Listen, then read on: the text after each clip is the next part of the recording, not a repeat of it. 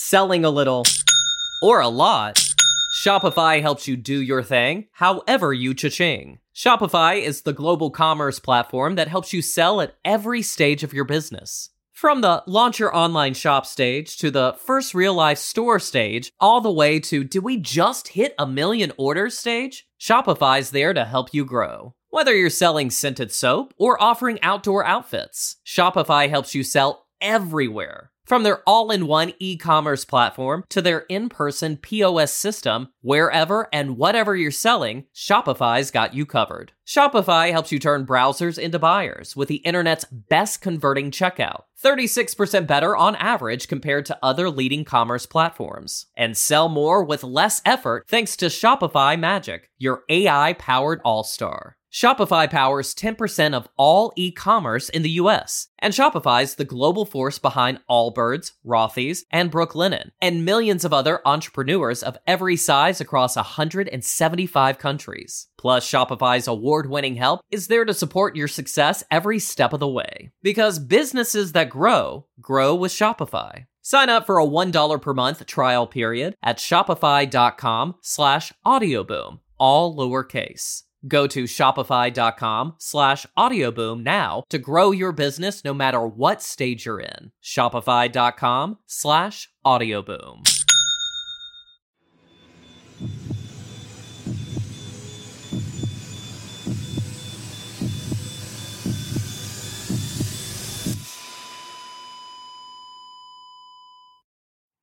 Our episodes deal with serious and often distressing incidents. If you feel at any time you need support, please contact your local crisis centre. For suggested phone numbers for confidential support, please see the show notes for this episode on your app or on our website. Today's episode deals with a crime committed against a child that won't be suitable for all listeners.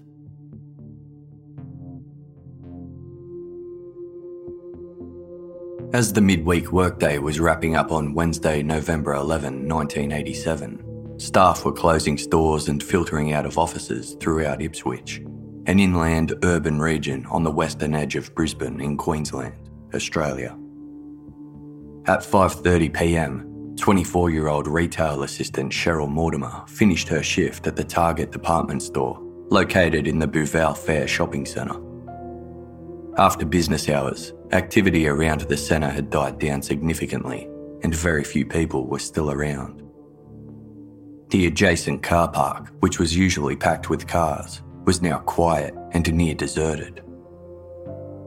Cheryl collected her vehicle and drove towards the parking lot exit, where her attention was drawn to an unassuming middle aged woman with short hair and a frumpy physique. The woman was flagging Cheryl down, indicating she needed directions. Cheryl pulled over to assist.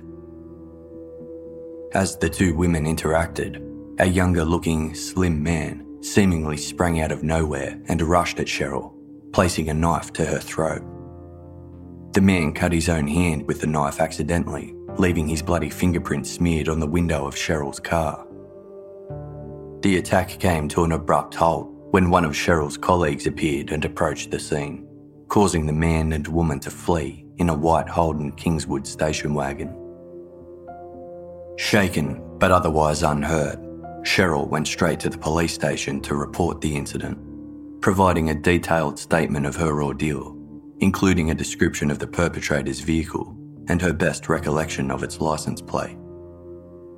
She believed it to have been an interstate license plate, perhaps from New South Wales, with the registration number LLE 439. By 7 o'clock that evening, Ipswich police tracked down the person linked to the registration number given by Cheryl Mortimer. They discovered the license plates were attached to a Toyota Corolla sedan, not a Holden station wagon. Its owner resided in a country town in the neighbouring state of New South Wales and had been nowhere near Queensland that night, indicating Cheryl had misread her perpetrator's license plate. The bloody fingerprint was taken from the window of Cheryl's car, but with no suspects to compare it to. All officers could do was store it on file in hopes it might lead them to identifying the perpetrator in the future. Despite having little to go on, Detective Constable Graham Hall of the Ipswich Criminal Investigation Branch was determined to find Cheryl Mortimer's attackers. He ran a small notice about the assault in the local Ipswich newspaper.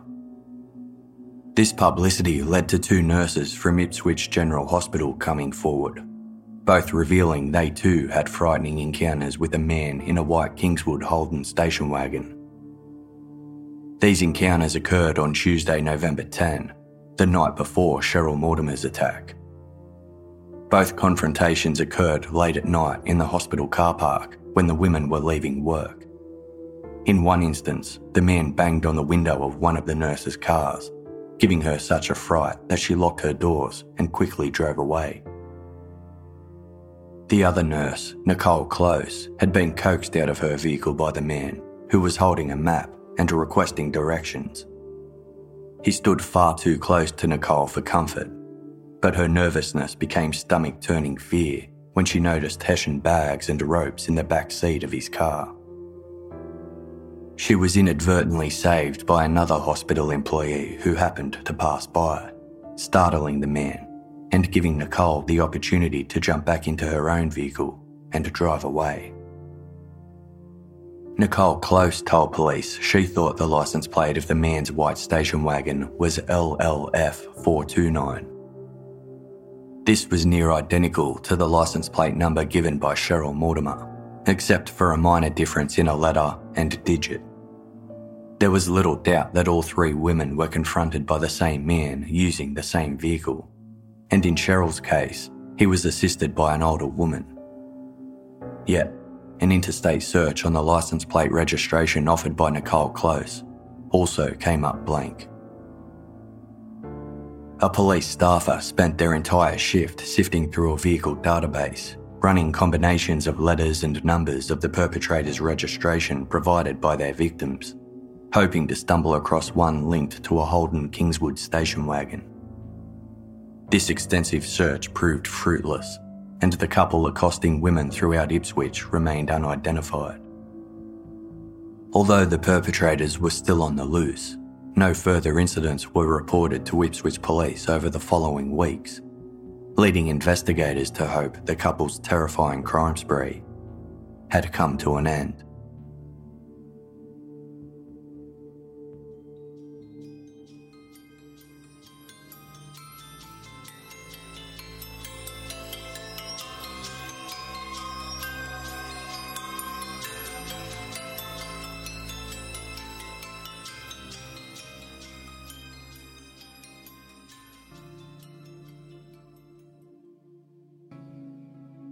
Friday, November 27, 1987, was a warm spring day in the coastal retreat of Noosa.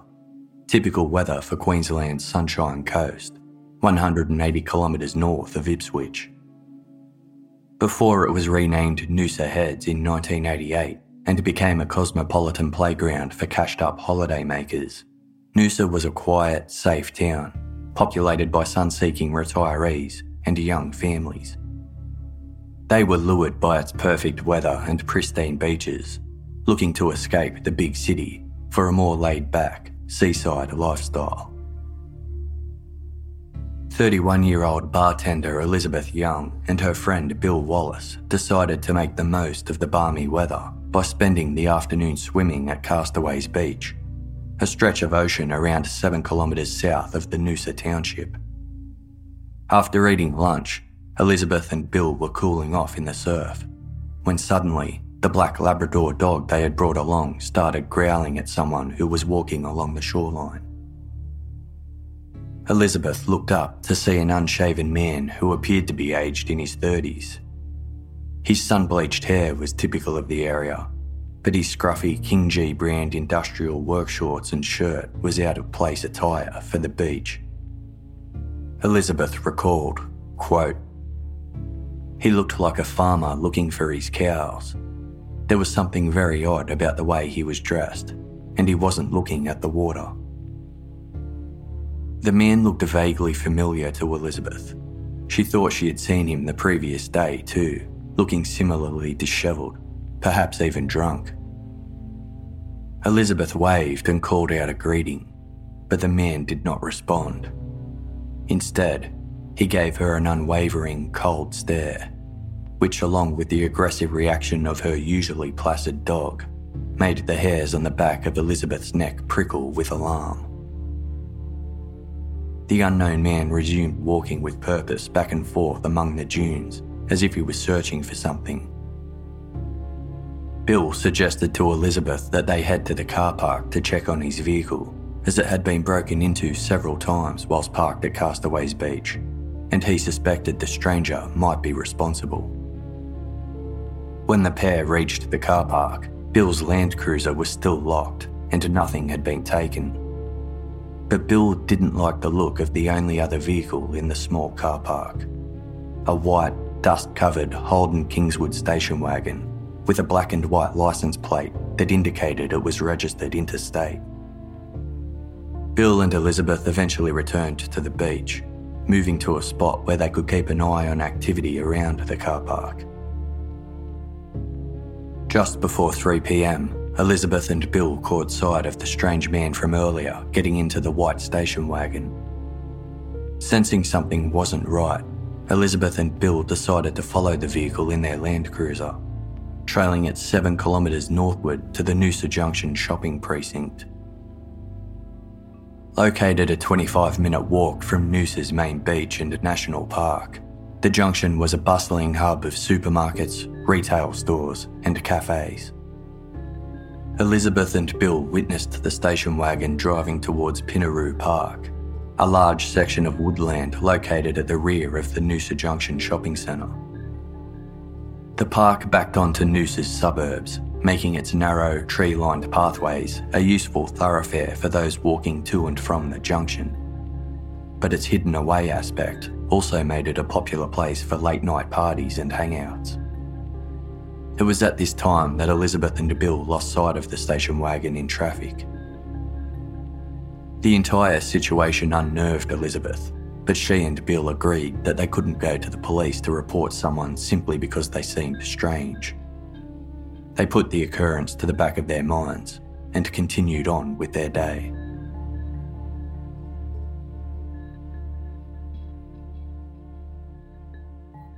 That same afternoon, at around 3:30 p.m., the end of day bell rang out across Queensland schoolyards.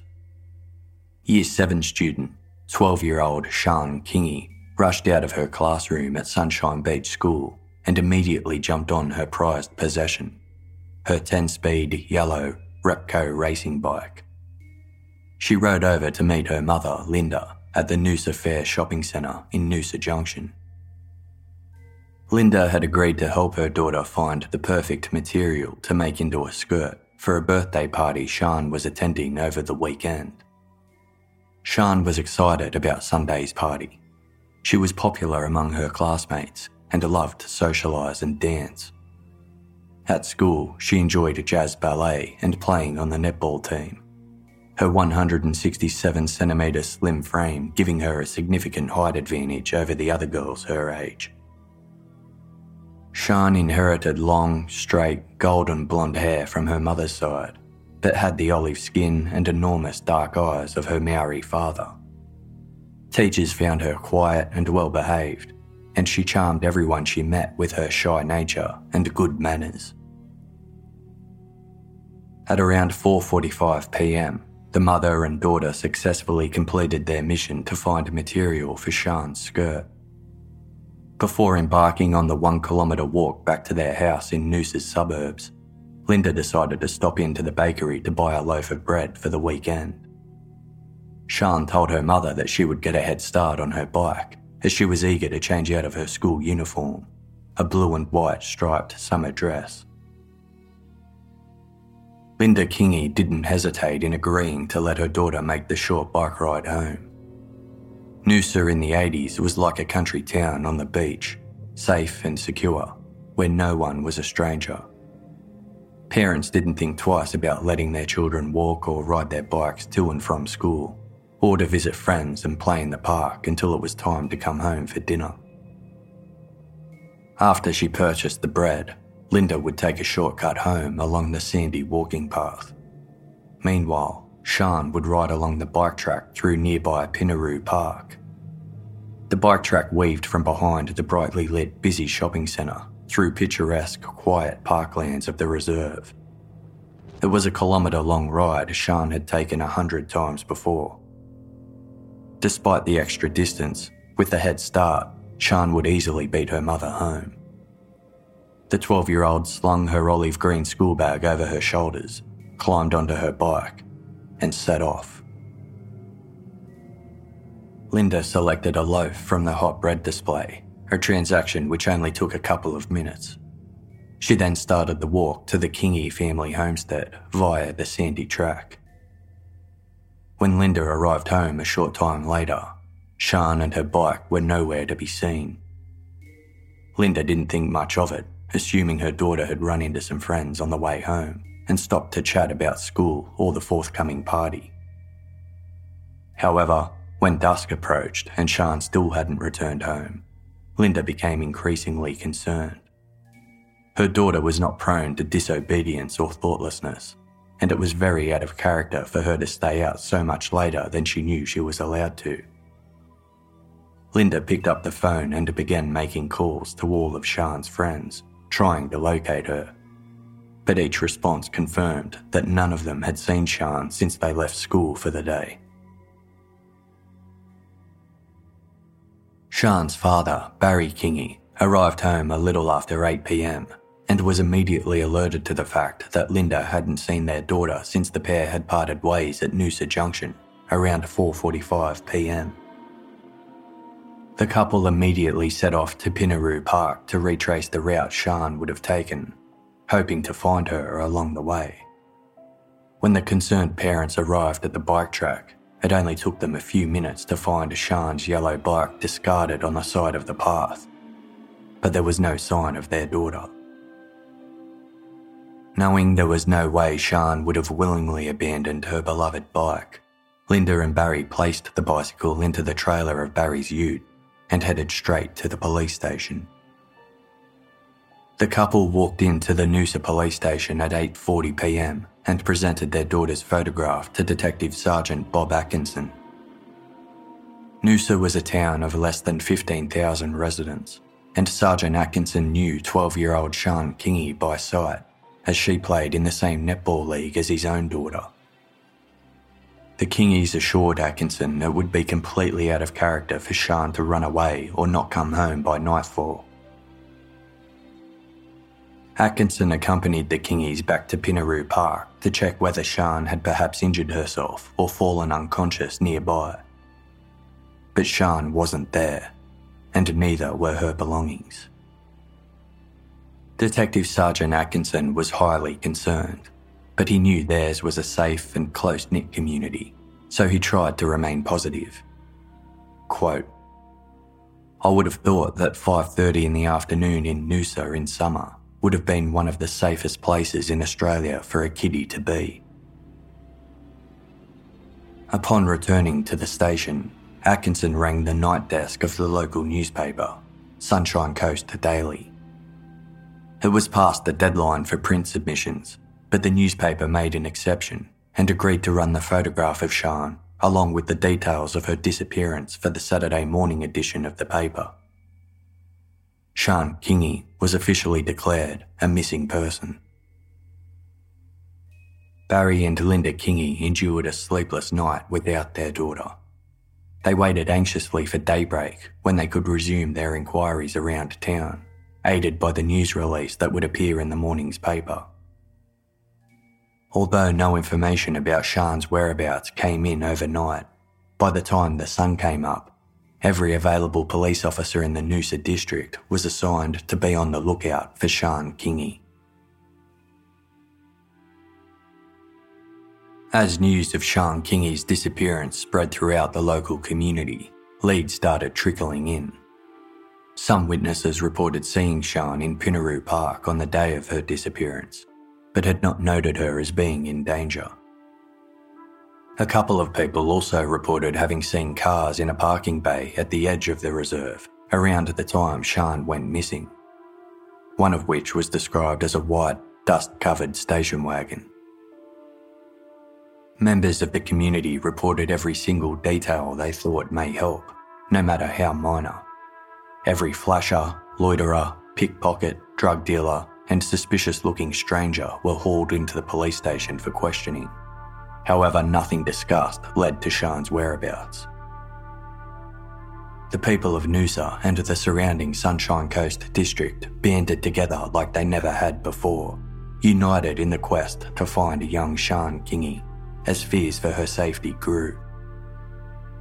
The community gave an outpouring of support to the girl's concerned parents, while Detective Sergeant Atkinson took the Kingi family under his wing, personally ensuring they were kept in the loop every step of the investigation.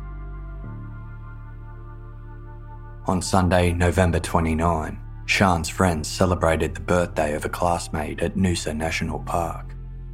Sian had been looking forward to the party all week the fabric she had carefully selected for her party skirt sitting untouched at home. Sian had been missing for two days, and hope remained high that the 12 year old would suddenly reappear and attend the party. But that hope was soon shattered when Sian was a no show. With no sign of Sian emerging, the Noosa Police Department put in a call to the Brisbane Homicide Squad and requested for as many detectives as they could spare to make the 140 kilometre trip up the coast. Although there was no evidence to suggest Sian had been killed, a dozen homicide detectives converged on the Noosa township to offer their assistance in the search. A command centre was set up in Noosa's criminal investigation branch and it was manned around the clock.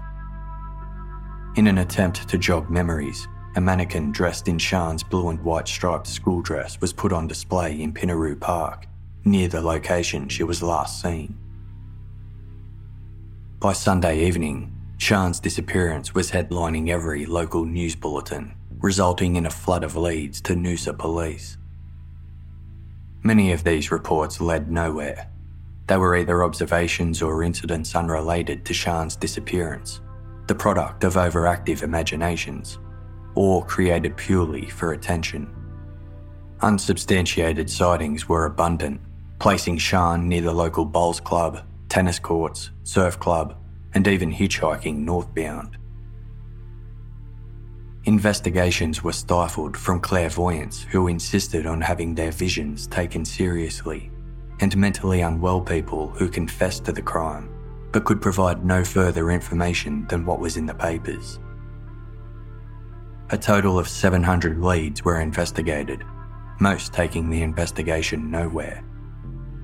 However, there was one detail that kept coming up in various reports. Witness sightings of a white station wagon with out of state license plates in the vicinity of Pinnaroo Park at the time Sian vanished. The description of this station wagon differed in each statement. Some witnesses claimed the vehicle had curtains, yet others were certain they could see inside, and it may or may not have had mag wheels or roof racks. But despite these conflicting specifics, the vehicle was consistently described as a dusty white station wagon, likely a Holden Kingswood model that was several years old. Witnesses who had caught a glimpse of the vehicle's occupants provided a description of a man with a surfy like appearance who was in the company of a plump woman. None had seen a little girl. Police urged everyone in the Sunshine Coast district who had a vehicle that so much as vaguely matched the witness descriptions of the white station wagon to come forward so their car could be eliminated from the investigation. Every white station wagon that ventured onto Queensland roads was pulled over, many several times a day, the drivers aggressively questioned about their whereabouts the previous Friday evening. To save time, police issued drivers who were cleared of any suspicion with a card that they could flash should they be pulled over again, as proof that they had been given the all clear. The search for the vehicle of interest in the Sian Kingi missing person investigation was no small feat. Holden Kingswood station wagons were an exceedingly common type of car, with 17,000 of them registered in Queensland alone, 10,000 of which were white. Having worked the night before and subsequently slept for most of the following day, 31 year old bartender Elizabeth Young had missed the escalating drama regarding the disappearance of Sian Kingi. When she was finally made aware of the news, Elizabeth couldn't believe what she was hearing. Elizabeth knew Linda Kingi as the two had worked together at the Mango Tree Cafe a few years earlier. Sian and her younger brother used to visit the cafe after school, enjoying milkshakes while they waited for their mother to finish her shift. When police appealed for information regarding a dusty white station wagon, Elizabeth's mind immediately returned to Castaways Beach on the afternoon of Friday, November 27, the day Sian vanished. Elizabeth and her companion Bill Wallace witnessed a dishevelled man behaving suspiciously along the shoreline before driving off from the beach car park in a dusty white station wagon at around 3 pm. Elizabeth and Bill tailed the vehicle to Noosa Junction, where they lost sight of it driving towards Pinnaroo Park. After hearing about Sian Kingi's disappearance, Elizabeth reported this information to police and investigators subsequently reached out to Bill Wallace for further information. Bill's description of both the man and the station wagon matched perfectly with the information police had already obtained from Elizabeth and other witnesses. But he also had one additional detail that nobody else had reported. Whilst in the Castaways Beach parking lot, Bill had scrawled the station wagon's license plate number on a scrap of notepaper securing it in a clip that was attached to his dashboard. The note read LLE 429. Police ran this license plate number through Queensland's vehicle database, but it didn't return a match. Nor did it match any registrations in the neighbouring state of New South Wales. When they plugged the number into the database of the state of Victoria, located over 1500 kilometres south of Noosa, had finally returned a hit. A white 1973 Holden Kingswood station wagon with the license plate number of LLE 429 was registered to a Victorian woman, 44 year old Valmae Faye Beck. The name meant nothing to Noosa police investigating the disappearance of Sian Kingi, so they contacted Victoria Police and asked the regional detectives there to check out Valmae Beck's address and determine why her vehicle was recently spotted in their sleepy coastal township, two states away. Victoria Police detectives headed to the suburb of Mooroolbark, around 35 kilometres east of Melbourne, to pay a visit to the address where Valmae Beck's station wagon was registered. Valmae Beck was not at the house, it was occupied by an elderly man who informed detectives that Valmae was the wife of his adopted son, Barry John Watts. Beck and Watts had recently visited Melbourne from Western Australia, making the 3,400 kilometre trip to the opposite side of the country in a small sedan. Whilst in Melbourne, Valmae Beck traded their sedan for a white 1973 Holden Kingswood station wagon using her name along with her father in law's address on the registration documents. Not long after, Valmae Beck and Barry Watts departed for a trip up north in the station wagon, their current whereabouts unknown. Police ran a background check for both Valmae Beck and Barry Watts, discovering the couple were convicted criminals. Barry Watts had served prison time for various offences, including armed robbery and burglary. He was associated with another known criminal by the name of Valmae Forte, which investigators deduced was the previous name of Valmae Beck. She had convictions for theft, false pretences, indecent behaviour, obscene language, forgery, and vagrancy. The criminal couple were listed as persons of interest in the Sian Kingi investigation, although a connection to the 12 year old's disappearance wasn't immediately clear. Noosa investigators arranged to have photographs of Beck and Watts sent to them by express mail to initiate a search for the pair. Wednesday, December 2 marked the fifth day of Sian Kingi's disappearance. That evening, 18 year old Neil Clark was walking home from his fruit picking job through Tinbeerwah Mountain State Forest, located 17 kilometres south of Noosa. As he trekked along the edge of the overgrown forest of eucalyptus trees and rainforest ferns, Neil was struck by a foul stench. He decided that if the odour was still there the next morning, he would have a look around to investigate its source. At 8.50am the following morning of Thursday, December 3, Neil Clark drove his car to the area of forest where he had picked up the offensive odour the previous day. The smell was still lingering in the crisp mountain air, so Neil followed the scent, stepping off the track and venturing a short way into the forest towards Castaways Creek. Emerging from the shrubbery, Neil's attention was drawn to the bushes by the shallow creek, where he caught sight of the body of a young girl, her blue and white striped dress in disarray. Horrified, Neil stumbled back to his car, drove straight home, and called the police. Detective Sergeant Bob Atkinson was in the Noosa based command centre overseeing the Sian Kingi disappearance when the call from Neil Clark was placed through to him a little after 9am.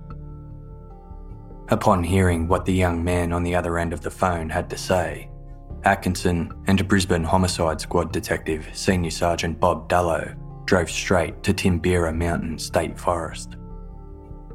Following the directions given by Neil Clark, they entered the woodland, veered off the path, and headed in the direction of Castaways Creek. There, resting near the creek bank amongst the lush ferns and shady trees, was the body of 12 year old Sian Kingi.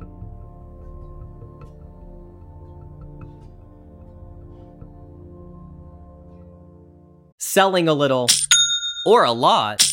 Shopify helps you do your thing, however you cha-ching. Shopify is the global commerce platform that helps you sell at every stage of your business. From the launch your online shop stage to the first real life store stage, all the way to do we just hit a million orders stage? Shopify's there to help you grow. Whether you're selling scented soap or offering outdoor outfits, Shopify helps you sell everywhere. From their all in one e commerce platform to their in person POS system, wherever and whatever you're selling, Shopify's got you covered. Shopify helps you turn browsers into buyers with the internet's best converting checkout. 36% better on average compared to other leading commerce platforms. And sell more with less effort thanks to Shopify Magic, your AI powered all star. Shopify powers 10% of all e-commerce in the US, and Shopify's the global force behind Allbirds, Rothy's, and Brooklinen, and millions of other entrepreneurs of every size across 175 countries. Plus, Shopify's award-winning help is there to support your success every step of the way. Because businesses that grow, grow with Shopify. Sign up for a $1 per month trial period at shopify.com slash audioboom,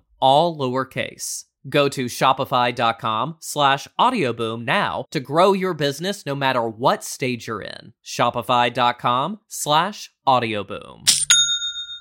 Selling a little or a lot. Shopify helps you do your thing, however you cha-ching. Shopify is the global commerce platform that helps you sell at every stage of your business. From the launch your online shop stage to the first real life store stage, all the way to do we just hit a million orders stage? Shopify's there to help you grow. Whether you're selling scented soap or offering outdoor outfits, Shopify helps you sell everywhere. From their all in one e commerce platform to their in person POS system, wherever and whatever you're selling, Shopify's got you covered. Shopify helps you turn browsers into buyers with the internet's best converting checkout. 36% better on average compared to other leading commerce platforms. And sell more with less effort thanks to Shopify Magic, your AI powered all star. Shopify powers 10% of all e-commerce in the US, and Shopify's the global force behind Allbirds, Rothy's, and Brooklinen, and millions of other entrepreneurs of every size across 175 countries. Plus, Shopify's award-winning help is there to support your success every step of the way. Because businesses that grow, grow with Shopify. Sign up for a $1 per month trial period at shopify.com slash audioboom, all lowercase. Go to shopify.com slash audioboom now to grow your business no matter what stage you're in. Shopify.com slash audioboom. When Sian Kingi's body was found, the 12 year old was still dressed in her Sunshine Beach school dress, pink socks, and white sneakers. Her cut up underwear was found nearby, and her green school backpack was located in a bush 10 metres away. A small clearing near the creek appeared recently disturbed. A section of the grass was crushed flat in a square shape, indicating something had recently happened there. Sian had been sexually assaulted, strangled, and at the end of her ordeal, stabbed 12 times, with two deep cuts across her throat. Sombre detectives at the crime scene thoroughly examined the area, their eyes damp with tears. There was no sign of the murder weapon, nor any other evidence to answer two of the most significant questions who and why. Despite all hope and efforts to find Sian Kingi before she had come to any harm, her missing person case had now shifted into a homicide investigation. Although devastated at the outcome, Linda Kingi said she was grateful that her daughter's body was found. Quote, We know she is at rest, and nobody can hurt her anymore. The Kingis remained stoic and dignified, holding themselves together for the sake of their younger child, Sian's little brother. They expressed gratitude for the ongoing hard work of police and media and on some evenings brought dinner for the overworked detectives who were tirelessly searching for their daughter's killer. Five days after Sian was found, her family and friends gathered for a memorial service to celebrate the short, though impactful life of the popular, kind hearted pre-teen. In acknowledgement of her New Zealand heritage, Sian was given a traditional Maori farewell, woven with elements from her Australian upbringing. The song Imagine by John Lennon played, the lyrics encouraging mourners to envision the world as unified in peace and harmony. Sian was often regarded for her pixie like personality and appearance, with her girlish looks, free spirit, and wide, endearing smile. One of Sian's school friends read a piece from the fable Peter Pan, in which the forever young character of Peter explains where fairies originated from when the first child laughed for the first time. Its laugh broke into a thousand pieces and went skipping about. And that was the beginning of fairies. Detective Sergeant Bob Atkinson and senior members of the homicide squad took a brief break from their hunt to find Sian's killer to attend the young girl's service and pay their respects. Upon the discovery of Sian Kingi's body, Noosa detectives soon received the photographs of their two persons of interest, Barry Watts and Valmae Beck, the owners of a white 1973 Holden Kingswood station wagon, witnessed in the vicinity of Pinnaroo Park at the time Sian was last seen alive. The pictures depicted a 33 year old Barry John Watts, a slim, short statured man of tanned complexion with tattoos inked down his forearms and biceps, as well as his wife, 43 year old Valmae Faye Beck, a matronly woman with pasty pale skin and short, wiry hair. The photographs were accompanied by a note explaining that the couple had outstanding warrants after skipping bail in Western Australia. Barry Watts had failed to appear in court on an armed robbery charge, and Valmae Beck was wanted for a string of burglaries and obtaining money under false pretenses. Investigators for the Sian Kingi homicide investigation put out a bulletin describing Watts, Beck, and their station wagon to every police station throughout Queensland.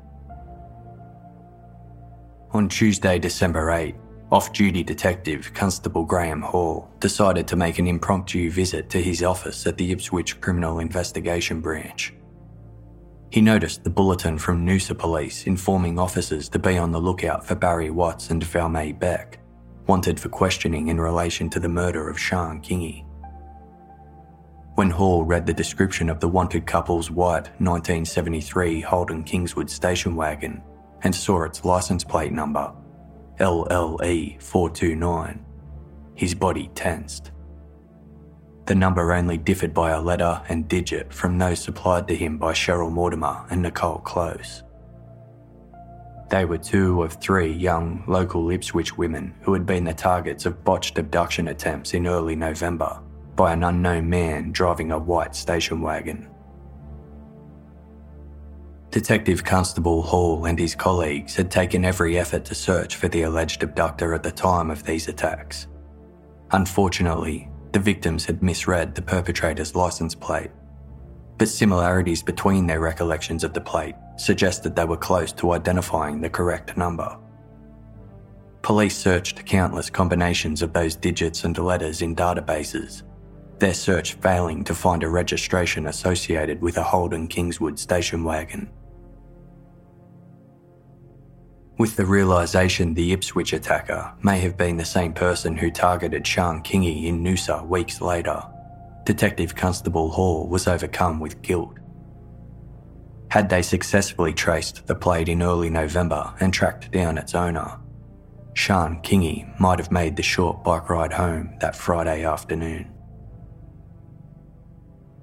Hall immediately phoned detectives in Noosa to notify them of the link.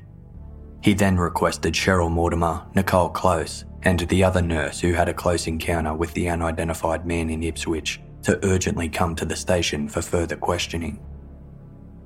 All three of the women were presented with a lineup of photos and asked to point out the man who had confronted them. Each one identified Barry Watts as their assailant, and in the case of Cheryl Mortimer, who was attacked by both a man and a woman, she pointed out Watts' accomplice as Valmae Beck. The bloody fingerprint left by the perpetrator on Cheryl's car window was a match to prints in Barry Watts' criminal record. It was clear Barry Watts, with the assistance of his wife Valmae Beck, had attempted to abduct the Ipswich women. Furthermore, the couple's vehicle was witnessed in the vicinity of Pinnaroo Park at the time 12 year old Sian Kingi was last seen alive. Police were certain they were hot on the heels of Sian's killers. They put out an Australian wide bulletin requesting police officers in every state be on the lookout for Barry Watts, Valmay Beck, and their vehicle. At 4 pm, the bulletin reached the local police station in the small inland Queensland town of Lowood, located on the Brisbane River, 200 kilometres south of Noosa. Constable John Stair had finished up his shift and was almost out the door when he was alerted to the announcement that police in Noosa were searching for a white Holden Kingswood station wagon with Victorian licence plates. Constable Stair had spotted a vehicle just like it whilst patrolling the town during the week. In a small country town like Lowood, seeing an out of state vehicle was unusual enough that Stair had made a mental note of the first half of the station wagon's licence plate LLE. He immediately made a call to Noosa Police to let them know what he had seen. On Wednesday, December 9, Detective Constable Graham Hall of the Ipswich Criminal Investigation Branch and a team of detectives from Noosa descended on Lowood, on the lookout for the most wanted vehicle in Australia. A quick drive through the small town of only 3,000 people quickly determined the white station wagon was not on the street or parked in public sight. The detectives began methodically combing the town on foot showing every business owner and a local resident pictures of the car and its owners in the hopes someone recognised the couple. On the following evening, Thursday, December 10, telephone service employee Colin Harm was having a drink at his favourite pub in Lowood when the barman brought up the topic of the wanted couple and the ongoing search for their vehicle. The conversation sparked Colin's memory he had recently seen a white Holden Kingswood station wagon with Victorian licence plates parked in the yard of a house in Lowood, while he was working up a telephone pole. He had taken special note of the car as he had been thinking of buying a similar model and remembered exactly which house it was out in front of. The next morning, Colin Harm led police to an A frame house on an acre block. The white station wagon was no longer parked in the yard, and nobody appeared to be home. Police door knocked nearby houses and questioned neighbours, who all had vivid recollections of the vehicle due to the frequency with which the man of the house washed it. They also mentioned the same man had been making questionable approaches towards passing schoolgirls. When presented with a book of mugshots, the neighbours identified both Barry Watts and Valmae Beck as living at the property. A local real estate agency confirmed that Barry Watts and Valmae Beck's names were on the lease of the Lowood property, and police obtained a search warrant for the house. When they entered the residence, no one was inside. Police found empty packets of hair dye in the rubbish bin and evidence indicating that the couple had left in a hurry. A rolled up newspaper on the kitchen floor was dated the previous Friday, December 4. Police had missed the fugitives by a week. No evidence was found in the house to reveal the couple's current whereabouts. Detective Constable Graham Hall asked the Lowood Real Estate Agency if they could provide any further information that might help locate Watson Beck. He was in luck. A rent payment had just come in from the pair via a money order. It had arrived from the Entrance, a holiday resort town on the New South Wales coast, over 800 kilometres away from Lowood. Detective Constable Hall relayed his findings to Noosa Detective Sergeant Bob Atkinson with mounting excitement. They now had proof of Watson Beck's whereabouts as recently as the previous day. Police in New South Wales were notified and acted swiftly, sending 10 plainclothes police officers into the small seaside town of the Entrance to search for the wanted couple. They were advised to act with caution as they didn't want to alert the couple and give them any opportunity to flee. Police were also warned that Barry Watts was known to carry a firearm and may not surrender lightly. Within hours of descending on the Entrance, an undercover officer spotted a white 1973 Holden Kingswood station wagon leaving a supermarket car park. Its Victorian license plates read LLE 429. Realising he had spotted Barry Watts and Valmae Beck's car, the undercover officer discreetly tailed the vehicle down the entrance road until it pulled into a cheap motel on a busy intersection.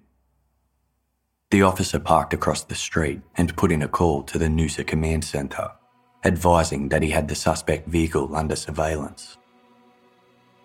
Detective Sergeant Bob Atkinson, who had been fronting the Sian Kingi investigation from the day her parents reported her missing, was on the next plane to Sydney to be present for the arrest of the 12 year old's killers. At 5pm on Saturday, December 12, nine days after Sian Kingi was found murdered, Police circled the ground floor motel unit believed to be occupied by Barry Watts and Valmae Beck. Using a master key supplied by the motel manager, officers burst in on the room and confronted Watts and Beck inside. Fears of a potential shootout immediately subsided when the couple offered no resistance and were arrested without incident. Police brought the pair to the local police station, separated them, and launched into interrogations. Barry Watts, seasoned career criminal, knew no good could ever come from talking to the police. He refused to provide his name and shook his head when asked whether the mugshot they had was a picture of him. Watts denied having ever been in Noosa, claiming to have just travelled up to Lowood from Melbourne, where the pair had lived for the past 10 years.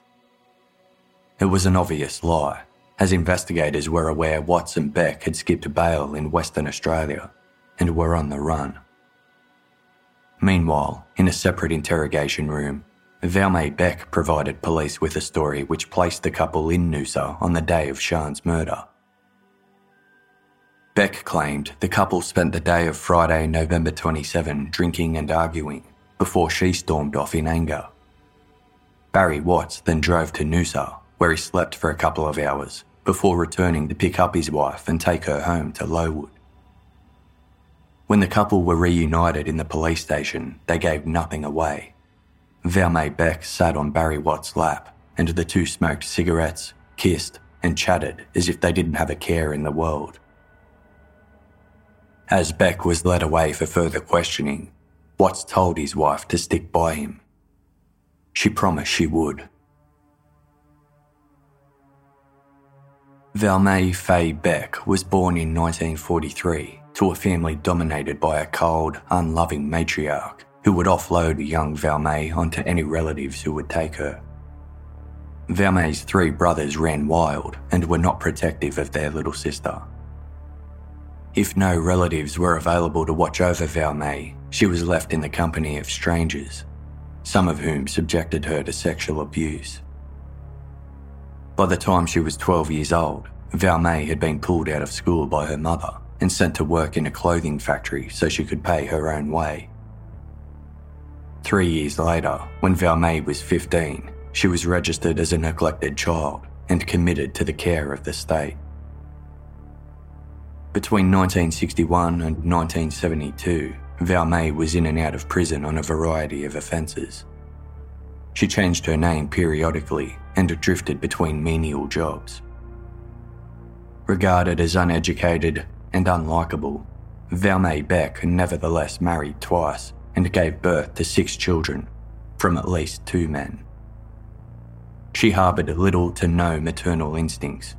Her children were either taken away by authorities and made into wards of the state, or put into the custody of their fathers and raised elsewhere.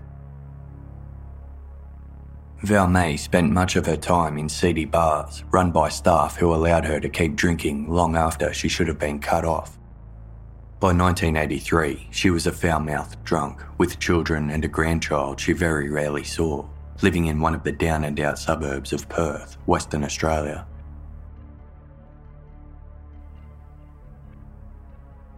It was in one of Perth's dingy pubs that Valmae was introduced to Barry Watts, a man 10 years her junior. Barry, an orphan, had an equally troubling childhood and was now making his way as a career criminal. The two bonded over stories of their time spent in prison. Valmae told Barry about the time she befriended Catherine Birnie, a fellow inmate in a Western Australian prison. Catherine Birnie was incarcerated for the abduction, rape, and murders of four women crime she committed with her husband, David, covered in Case 31 of Case File. During their time incarcerated together, Catherine Birnie allegedly told Valmae Beck that having sex while murdering a female was the greatest thrill of all. Barry Watts listened to this story with great interest. Valmae Beck and Barry Watts started a relationship falling into a habit of alcoholic benders, drinking in squalid dive bars until they were kicked out, and then carrying on in a local park until they passed out, only to wake up and do it all again the next day. It was a sordid, destructive relationship, punctuated by verbal and physical abuse. Despite their toxic pairing, Valmae was desperate to hang on to the one man who seemed willing to maintain a relationship with her. In 1986, the couple married in Perth when Valmae was 43 and Barry was 33. Valmae took the surname of Barry's adoptive father, Beck. Even when they had been able to find work despite their extensive criminal records, neither Valmae Beck nor Barry Watts were able to hold down jobs for long. Instead, they turned to crime and social security fraud to fund their drinking binges. Barry would break into cars to steal passbooks, and Valmae would practice copying the owner's signature until it was close enough that she could fraudulently withdraw money from the victim's bank account. By 1987, both Valmae Beck and Barry Watts were out on bail on charges that would most certainly carry lengthy jail sentences given their criminal records. Perth had become too hot for them, so they fled to the other side of the country, laying low at Barry's adoptive father's house in Victoria. They eventually swapped their old sedan for a 1973 Holden Kingswood station wagon, a car that was big enough for the two to sleep in when they were on the road. The couple knew it was only a matter of time before police came looking for them, so they headed north to the warmer tropical climate, with no plan on where they would stop. After a rambling trip that took them through New South Wales and over the Queensland border, the couple settled in the town of Lowood. The day after the couple's arrest, Detective Sergeant Bob Atkinson escorted Barry Watts and Valmae Beck on a plane back to Queensland and put them into adjoining cells in the Noosa police station lockup. Unbeknownst to Watts or Beck, police had obtained a warrant to place covert electronic listening devices into their cells to monitor and record everything the couple said. A conversation between the pair revealed that the story Valmae Beck had told investigators about the pair's movements on Friday, November 27, was actually prefabricated and rehearsed. Despite having helped fabricate the story, Barry Watts expressed anger at his wife for telling police he was in Noosa, and thus placing him at the location of Sian Kingi's abduction at the time she went missing. Although they made some other cryptic references to their activities, the couple said nothing implicating them in Sian's murder. Detective Sergeant Atkinson believed he had a better chance of extracting information from Valmae Beck rather than her stoic, tight lipped husband. Thus, Atkinson began the mentally challenging task of befriending Valmae, despite feeling repulsed by the woman he strongly suspected was involved in Sian's murder. He told Beck about all the evidence they had compiled building a damning case against her husband. He also told Beck he was sure she hadn't meant to cause Sian Kingi any harm. Valmae continued to deny involvement in the crime, sticking to her original story about fighting with her husband and him retreating to Noosa for a few hours before returning to her. Yet, she added small details every time she was asked to retell her version of events. Detective Sergeant Atkinson lent back a patient, sympathetic ear, latching on to her insecurities about her marriage and gently establishing a rapport with the woman. Eventually, his efforts paid off, and as he anticipated, Valmae Beck broke completely. She spoke for seven hours straight, stopping only to drink water, go to the toilet, or consume the chocolate that detectives said she demanded they bring to her. By the time she had finished talking, Valmae Beck's complete statement filled over 29 pages. According to Beck, her husband Barry Watts had a fixation for younger women, amassing a large collection of pornography that featured teenage girls or adult actresses posing as teens. Watts would compare his wife, whom he criticised for being overweight and old, to younger, prettier girls. Whenever Beck balked at one of Watt's demands, he would threaten to leave her for someone younger and slimmer, feeding her deepest insecurities. She seethed with jealousy as she watched her husband obsess over young teens. But she also harboured a sense of voyeurism. During the couple's move from Victoria to Lowood in Queensland, Barry Watts left his beloved pornography collection behind. To get his kicks, he would instead loiter outside and gawk at high school girls walking home in their uniforms.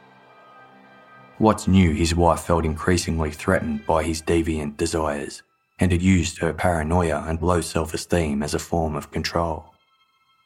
He would threaten to leave her, just like her previous two husbands had, fueling Beck's insecurities and ensuring she remained passive in their dysfunctional marriage. When it was clear he had established a hold over his wife, Watts told Beck about his fantasy of having sex with a young female virgin.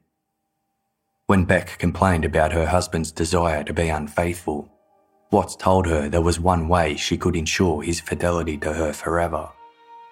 Help him abduct a young virgin for one single act of sadistic pleasure, getting the desire out of his system once and for all.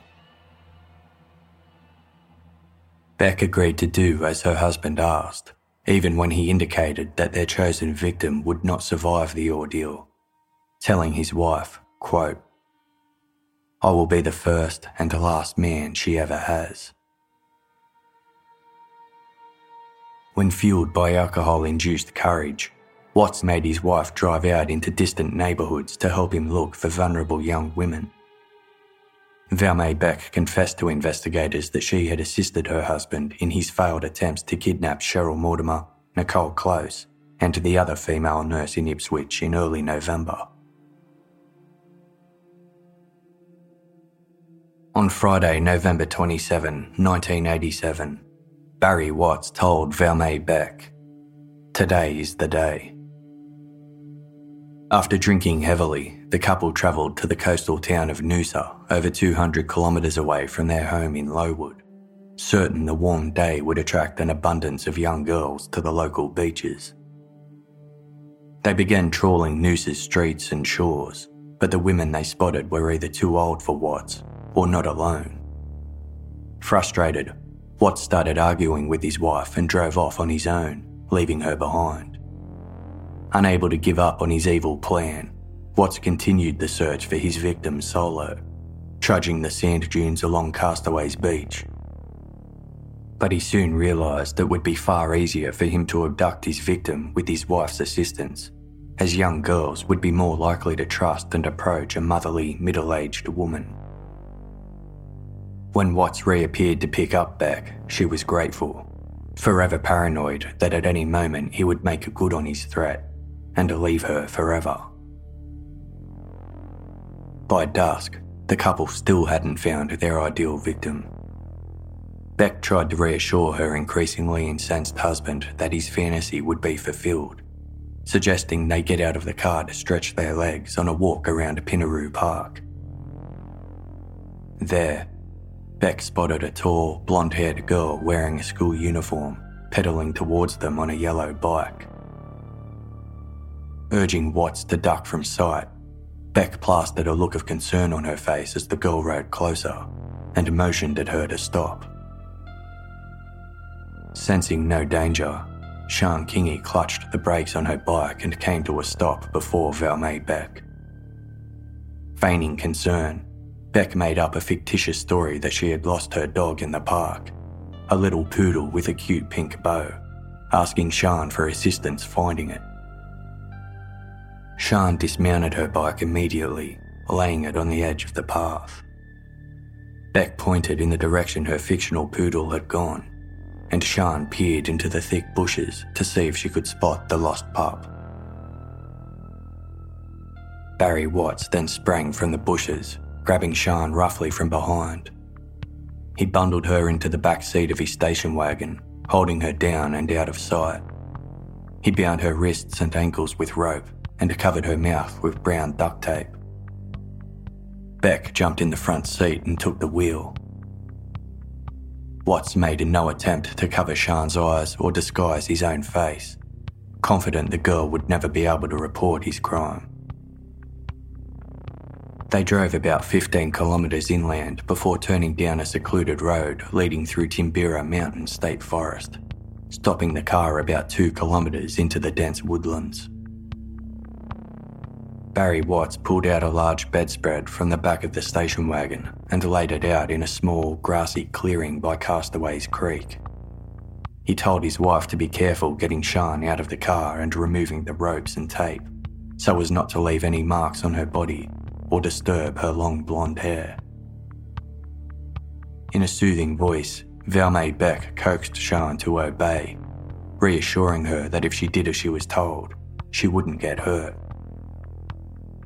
After untying her, Beck led Sian to the bedspread, which was illuminated by the station wagon headlights. The area Watts had chosen to commit his crime was well traversed, meaning anyone passing through the forest could have easily spotted the headlights and stumbled across them. A busy highway was just 45 metres away, followed by a gas station a little further along.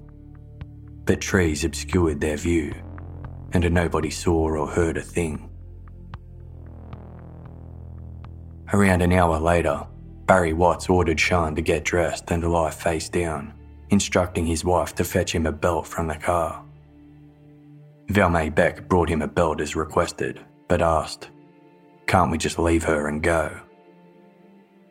Watts replied, Don't be so fucking stupid. I can't trust her not to give me up. It was around 7pm when Barry Watts dragged Sian's lifeless body a few metres off the creek bank and into nearby brush. Meanwhile, Valmae Beck wrapped up the knife, duct tape, rope, and belt in the bedspread placing the items in the station wagon. She then concealed Sian's personal belongings in the surrounding area before the couple climbed back into their car and drove away. On their way back home, they pulled over briefly to throw the bedspread and its contents into Six Mile Creek, located between Tewantin and Cooroy. They stopped again in Brisbane to purchase milk and cat food arriving back at their property in Lowood at around 10 pm. Valmae Beck put their dirty clothes in the washing machine and started to cry. Barry Watts comforted her, telling her not to be upset and complimenting her for doing a great job and being a good wife. They then had sex for the first time in a long while.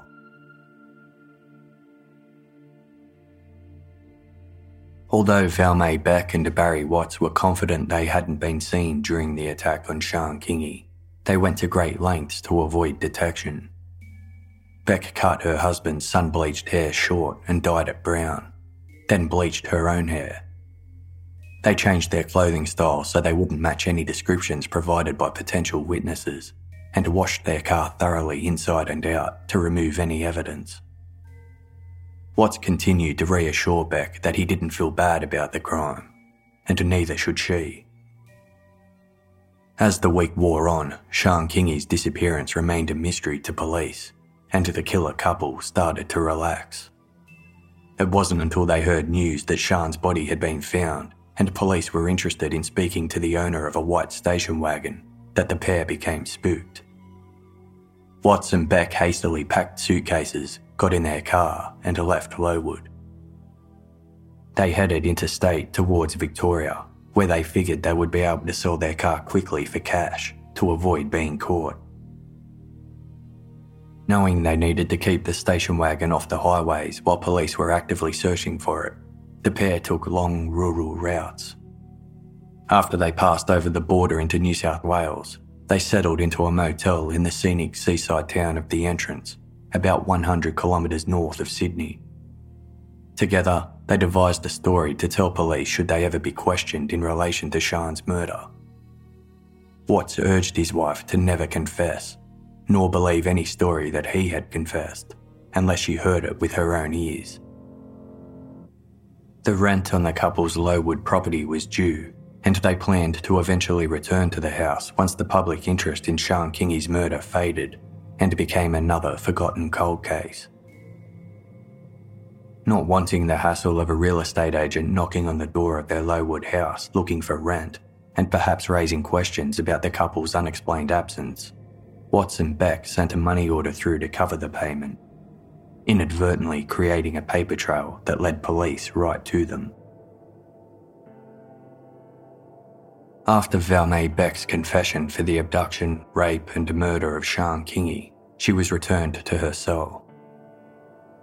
The covert listening devices recorded her telling her husband that she had made a confession. She said, quote, The only thing I didn't put in the statement was what happened between her and me. I just couldn't tell them that. Barry Watts responded, That's quite understandable. I'm glad you didn't. Police searched Six Mile Creek and recovered the discarded knife, duct tape, rope, belt, and a bedspread used in the crime. The tape still contained strands of Sian's distinctive golden hair. Investigators showed Barry Watts his wife's lengthy and incredibly detailed statement that implicated them both in Sian Kingi's murder. And although he was taken aback, he remained tight lipped. He barked at investigators, quote, you might know what happened, but you've got to prove it. When he was returned to his cell, Watts couldn't stop himself from flying off the handle at Beck for her betrayal. As soon as they were left alone, he growled at her through the wall, unaware everything he said was being recorded. Watts, quote, You hung me. Good on you. Top wife. If you hadn't betrayed me, we could have got away with it. Beck. No jury in the land would have found us innocent. You know it, and I know it. Watts. No one saw us pick her up and throw her in the car.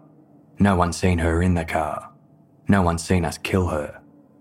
If you hadn't confessed, they didn't have a case. Over the following 20 hours, the two continued to incriminate themselves further. Valmae Beck tried to convince her husband to plead insanity, telling him, quote, If you just listen to me, you will get out of it. I won't, but you will. I can't plead insanity, but you can. You're off your tap. Going out and raping somebody is one thing, but to kill somebody in cold blood and not have any compassion at all, that worried me. It's been worrying me for weeks since it happened. Because you told me it wouldn't bother you, but I thought it would. Watts responded coldly. I'd like to do it again. You wanted to as well. You wanted to do it again. The couple began planning a suicide pact, scheduled to be carried out the following week, on the one year anniversary of their marriage. On December 15, 1987, the day before what would have been Sian's 13th birthday, Barry Watts and Valmae Beck were formally charged with her abduction, rape, and murder. The two were sent to separate prisons to await their trials, where they were put among the general population. Barry Watts did not have an easy time in prison. Due to the fact his crimes involved a child, he was targeted by other inmates. As the date of his wedding anniversary approached, a correctional officer at the Brisbane prison complex found Watts crying in his cell claiming that he was sick of being hassled for Sian Kingi's murder. When the officer pointed out he had to expect some harassment for that sort of crime, Watts denied killing Sian, admitting only to having sexually assaulted her. When the officer then asked who had killed Sian, Barry Watts replied, She did. Valmae Beck. The killer couple's December wedding anniversary came and went, and neither Barry Watts nor Valmae Beck upheld their side of their suicide pact. The pair didn't see each other again until April the following year, when they arrived at the Noosa Heads Magistrates Court for their committal hearing. There, they were greeted by a noose hanging from the court clock tower, and hundreds of people with placards who had gathered to scream abuse at them. When the detectives who had led the tireless investigation arrived to the courthouse, the mood of the crowd suddenly changed. Someone called out for three cheers as enthusiastic applause erupted. It was a moment of great pride for the officers, many of whom were used to the public's contempt and disapproval in an era marred by police corruption. When the committal hearings commenced, Valmae Beck pleaded guilty to Sian Kingi's abduction and rape, but not guilty to her murder. Her husband, Barry Watts, pleaded not guilty on all charges. As the pair had turned on one another and were now accusing the other for Sian Kingi's murder, they were committed to stand trial separately. Valmae Beck's trial came first, beginning in October 1988. Beck's written confession took 90 minutes for the prosecution to read out in full, detailing every lurid detail. Later, Beck told the shocked and sickened court that Sian, quote, never cried, never shed a tear, a brave little girl. She never uttered a peep. She just did everything he told her. Beck painted herself as a passive observer and unwilling participant to the crime, motivated by a man she loved and was afraid to lose. She told the court, I didn't feel I had the qualities to hold a man, and I was terrified Barry was going to leave me for a younger woman. However, the prosecution then presented the court with audio collected from the covert listening devices placed in the accused cells shortly after their arrest. During one recording, Beck told her husband that she had left out of her confession, quote, what happened between her and me. This indicated Beck was a far more active participant in the attack on Sian Kingi than she was willing to admit. Barry Watts never made his own official statement to police, so there was nothing to contradict Valmae Beck's version of events. At the conclusion of her trial, the jury took just three hours to find her guilty of Sian Kingi's murder, believing she was an active and a willing participant. On October 20, 1988, Queensland Supreme Court Justice Kelly called Valmae Beck callous and depraved before sentencing her to three years imprisonment for the abduction, 10 years for the rape, and life for the murder of Sian Kingi. Valmae Beck quickly became the most hated woman in Australia and was targeted by other inmates, many of whom had children of their own and couldn't understand how a mother of six could do something so depraved to an innocent child for the sake of a man. Urine and feces were thrown at Beck regularly and spread out around her prison cell, and she was subject to frequent violent attacks, sometimes to the point of unconsciousness. After being seriously injured by a blow to the head from a tin can in a sock, Beck was transferred to another correctional centre in Townsville for her own safety. Barry Watts stood trial for the abduction, rape, and murder of Sian Kingi a year after his wife, still maintaining his innocence on all charges. As Watts had made no admissions, the prosecution relied heavily on the covert recordings of his conversations with Valmae Beck following their arrest. The recordings were corroborated by Beck herself, who had since divorced her husband and agreed to testify against him. Elizabeth Young, the woman who had witnessed Barry Watts behaving suspiciously on Castaways Beach shortly before he abducted and murdered Sian Kingi, testified at his trial. She said she wanted to look Watts straight in the eye and have him, quote, go to bed every single night thinking there is a woman out there who put him behind bars. Although Elizabeth provided investigators with the breakthrough needed to identify Sian's killers, she struggled with the guilt of not reporting Watts before he had the opportunity to harm Sian. Quote, My big regret is that I didn't do something on the first day, but it's like trying to prevent a car accident before it happens. Nothing I did was ever going to bring her back, but I stopped him from doing it to anyone else. Barry Watt's trial lasted eight days. On February 8, 1990, after six hours of deliberations, a jury found him guilty of Sian Kingi's abduction, rape, and murder. He was sentenced to three years, 15 years, and a life, respectively. Upon sentencing, Queensland Supreme Court Justice Kelly remarked, quote, The vulgar crime shows you to be an evil man void of any sense of morality Justice Kelly told the court the circumstances of Sian Kingi's murder were so abhorrent that Barry Watts' file should be marked, never to be released. While he was in prison, Barry Watts boasted to other inmates about the murder of not only Sian Kingi, but of another young woman as well. To determine the validity of these claims, an undercover police officer was planted in Barry Watts' cell in an attempt to coax information from the convicted killer. Meanwhile, investigators combed through missing person and unsolved murder cases, hoping to find a connection to Barry Watts. One case that stood out to investigators was the disappearance of 31 year old Queensland mother Helen Mary Feeney. Helen was a petite woman with light, sandy hair who had vanished at 6:30 p.m. on October 29, 1987, mere weeks before Sian Kingi's murder. Helen Feeney was studying to be a teacher at a college in North Brisbane. Her white Holden Gemini sedan was found abandoned in the college's parking lot, the driver's side window smashed. No sign of Helen had since been found, and she was presumed murdered. The timing of Helen's disappearance coincided with the beginning of Barry Watts and Valmae Beck's crime spree. Less than two weeks after Helen vanished, Watts and Beck attempted to abduct three women in Ipswich, located just 40 kilometres away from Helen's college.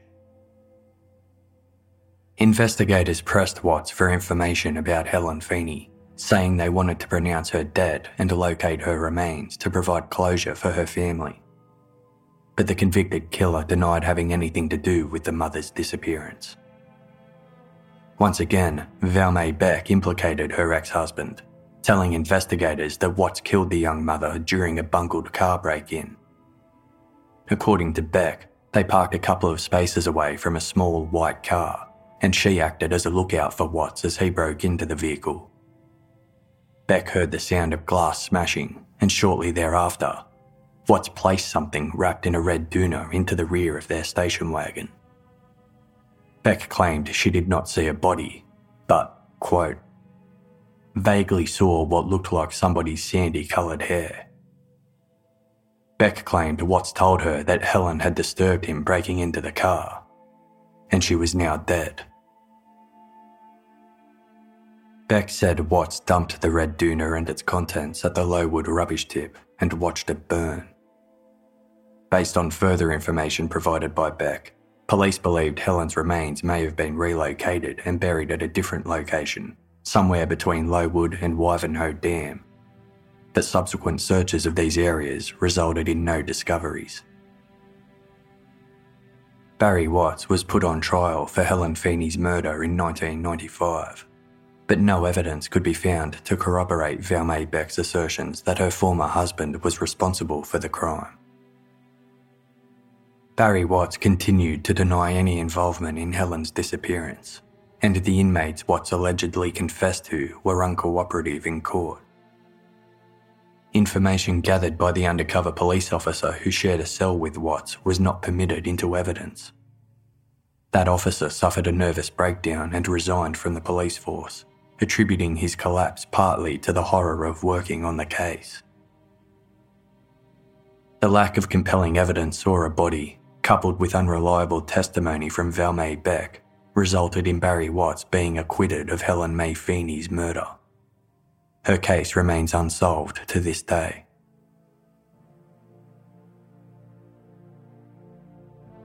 In 1993, Valmae Beck fell in love with notorious serial rapist Robert John Fardon after meeting him at an annual prison barbecue put on for lifers.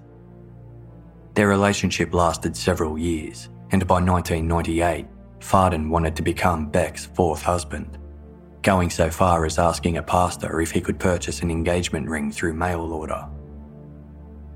The couple were denied the opportunity to marry, and Fardon was relocated to a different prison. Their relationship appeared to have stopped there. Valmae Beck later converted to Christianity, and cold case detectives periodically interviewed her about Helen Feeney and other unsolved cases in the hopes that the convicted killer's newfound religious beliefs would compel her to confess to other crimes. However, Beck offered no information. In 2003, Beck was in the newspapers again, this time for befriending controversial politician Pauline Hanson, who was serving time for electoral fraud. After her release, Pauline Hanson told Woman's Day magazine that she felt sorry for Beck and the two had become close in prison after they, quote, had a laugh and hit it off. Hanson described Beck as a very nice lady who she was glad to have met, adding that the convicted child rapist and killer had provided assistance, help, and friendship when Hanson needed it.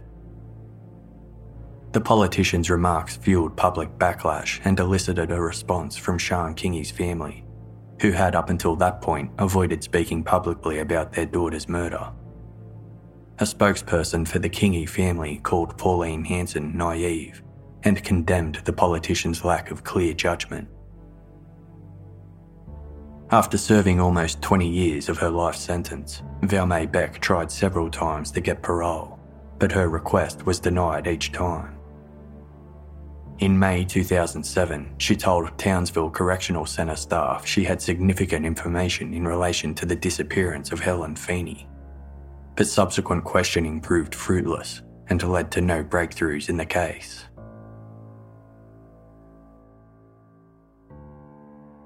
By 2008, Valmae Beck had a number of severe health problems.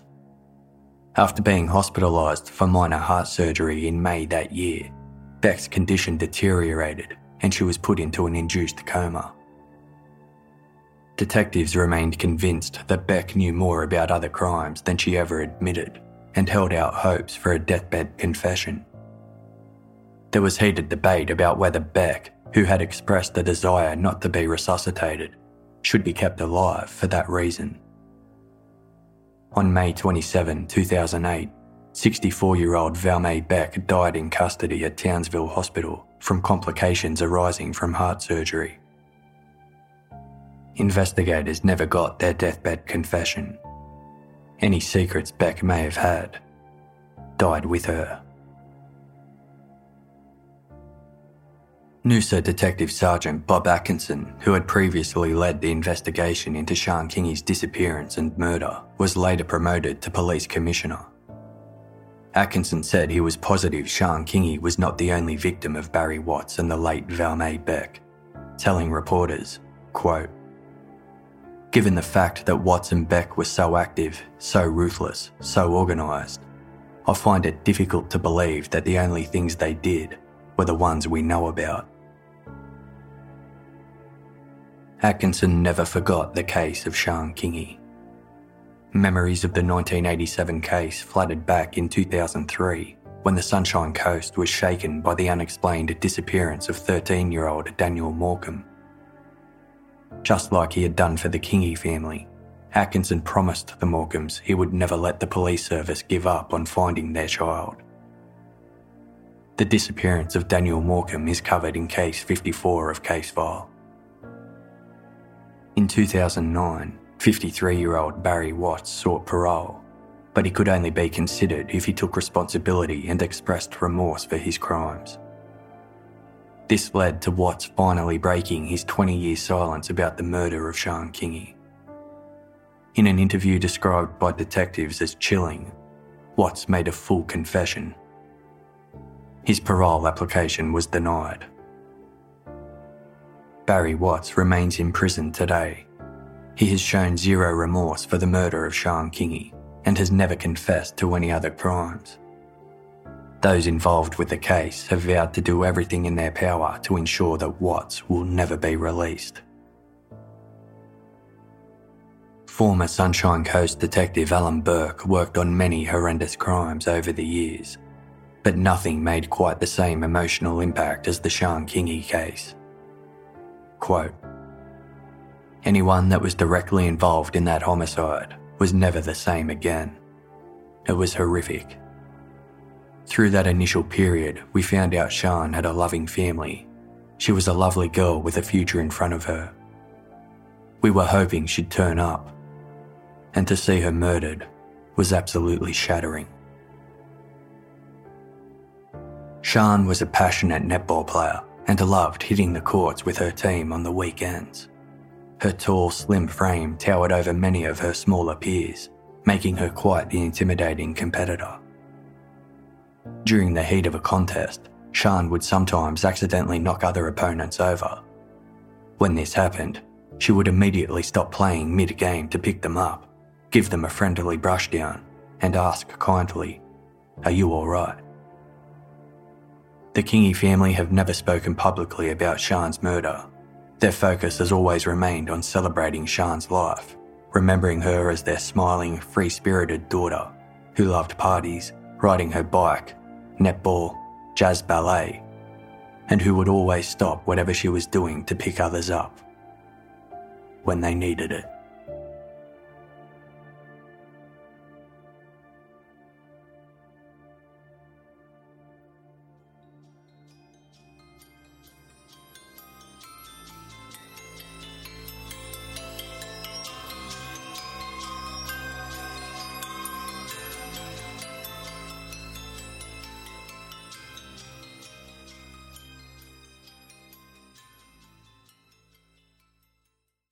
Selling a little or a lot, Shopify helps you do your thing however you cha-ching. Shopify is the global commerce platform that helps you sell at every stage of your business. From the launch your online shop stage to the first real life store stage, all the way to did we just hit a million orders stage? Shopify's there to help you grow. Whether you're selling scented soap or offering outdoor outfits, Shopify helps you sell everywhere. From their all in one e commerce platform to their in person POS system, wherever and whatever you're selling, Shopify's got you covered. Shopify helps you turn browsers into buyers with the internet's best converting checkout, 36% better on average compared to other leading commerce platforms, and sell more with less effort thanks to Shopify Magic, your AI powered all star. Shopify powers 10% of all e-commerce in the US, and Shopify's the global force behind Allbirds, Rothy's, and Brooklinen, and millions of other entrepreneurs of every size across 175 countries. Plus, Shopify's award-winning help is there to support your success every step of the way. Because businesses that grow, grow with Shopify. Sign up for a $1 per month trial period at shopify.com slash audioboom, all lowercase. Go to shopify.com slash audioboom now to grow your business no matter what stage you're in. Shopify.com slash audioboom. Selling a little or a lot, Shopify helps you do your thing however you cha-ching. Shopify is the global commerce platform that helps you sell at every stage of your business. From the launch your online shop stage to the first real life store stage, all the way to did we just hit a million orders stage? Shopify's there to help you grow. Whether you're selling scented soap or offering outdoor outfits, Shopify helps you sell everywhere. From their all in one e commerce platform to their in person POS system, wherever and whatever you're selling, Shopify's got you covered. Shopify helps you turn browsers into buyers with the internet's best converting checkout, 36% better on average compared to other leading commerce platforms, and sell more with less effort thanks to Shopify Magic, your AI powered all star. Shopify powers 10% of all e-commerce in the US, and Shopify's the global force behind Allbirds, Rothy's, and Brooklinen, and millions of other entrepreneurs of every size across 175 countries. Plus, Shopify's award-winning help is there to support your success every step of the way. Because businesses that grow, grow with Shopify. Sign up for a $1 per month trial period at shopify.com slash audioboom, all lowercase. Go to shopify.com slash audioboom now to grow your business no matter what stage you're in. Shopify.com slash audioboom. Amplify your career through training and development solutions specifically designed for federal government professionals. From courses to help you attain or retain certification, to individualized coaching services, to programs that hone your leadership skills and business acumen, Management Concepts optimizes your professional development. Online, in person, individually, or groups, it's training that's measurably better. Learn more at managementconcepts.com. That's managementconcepts.com.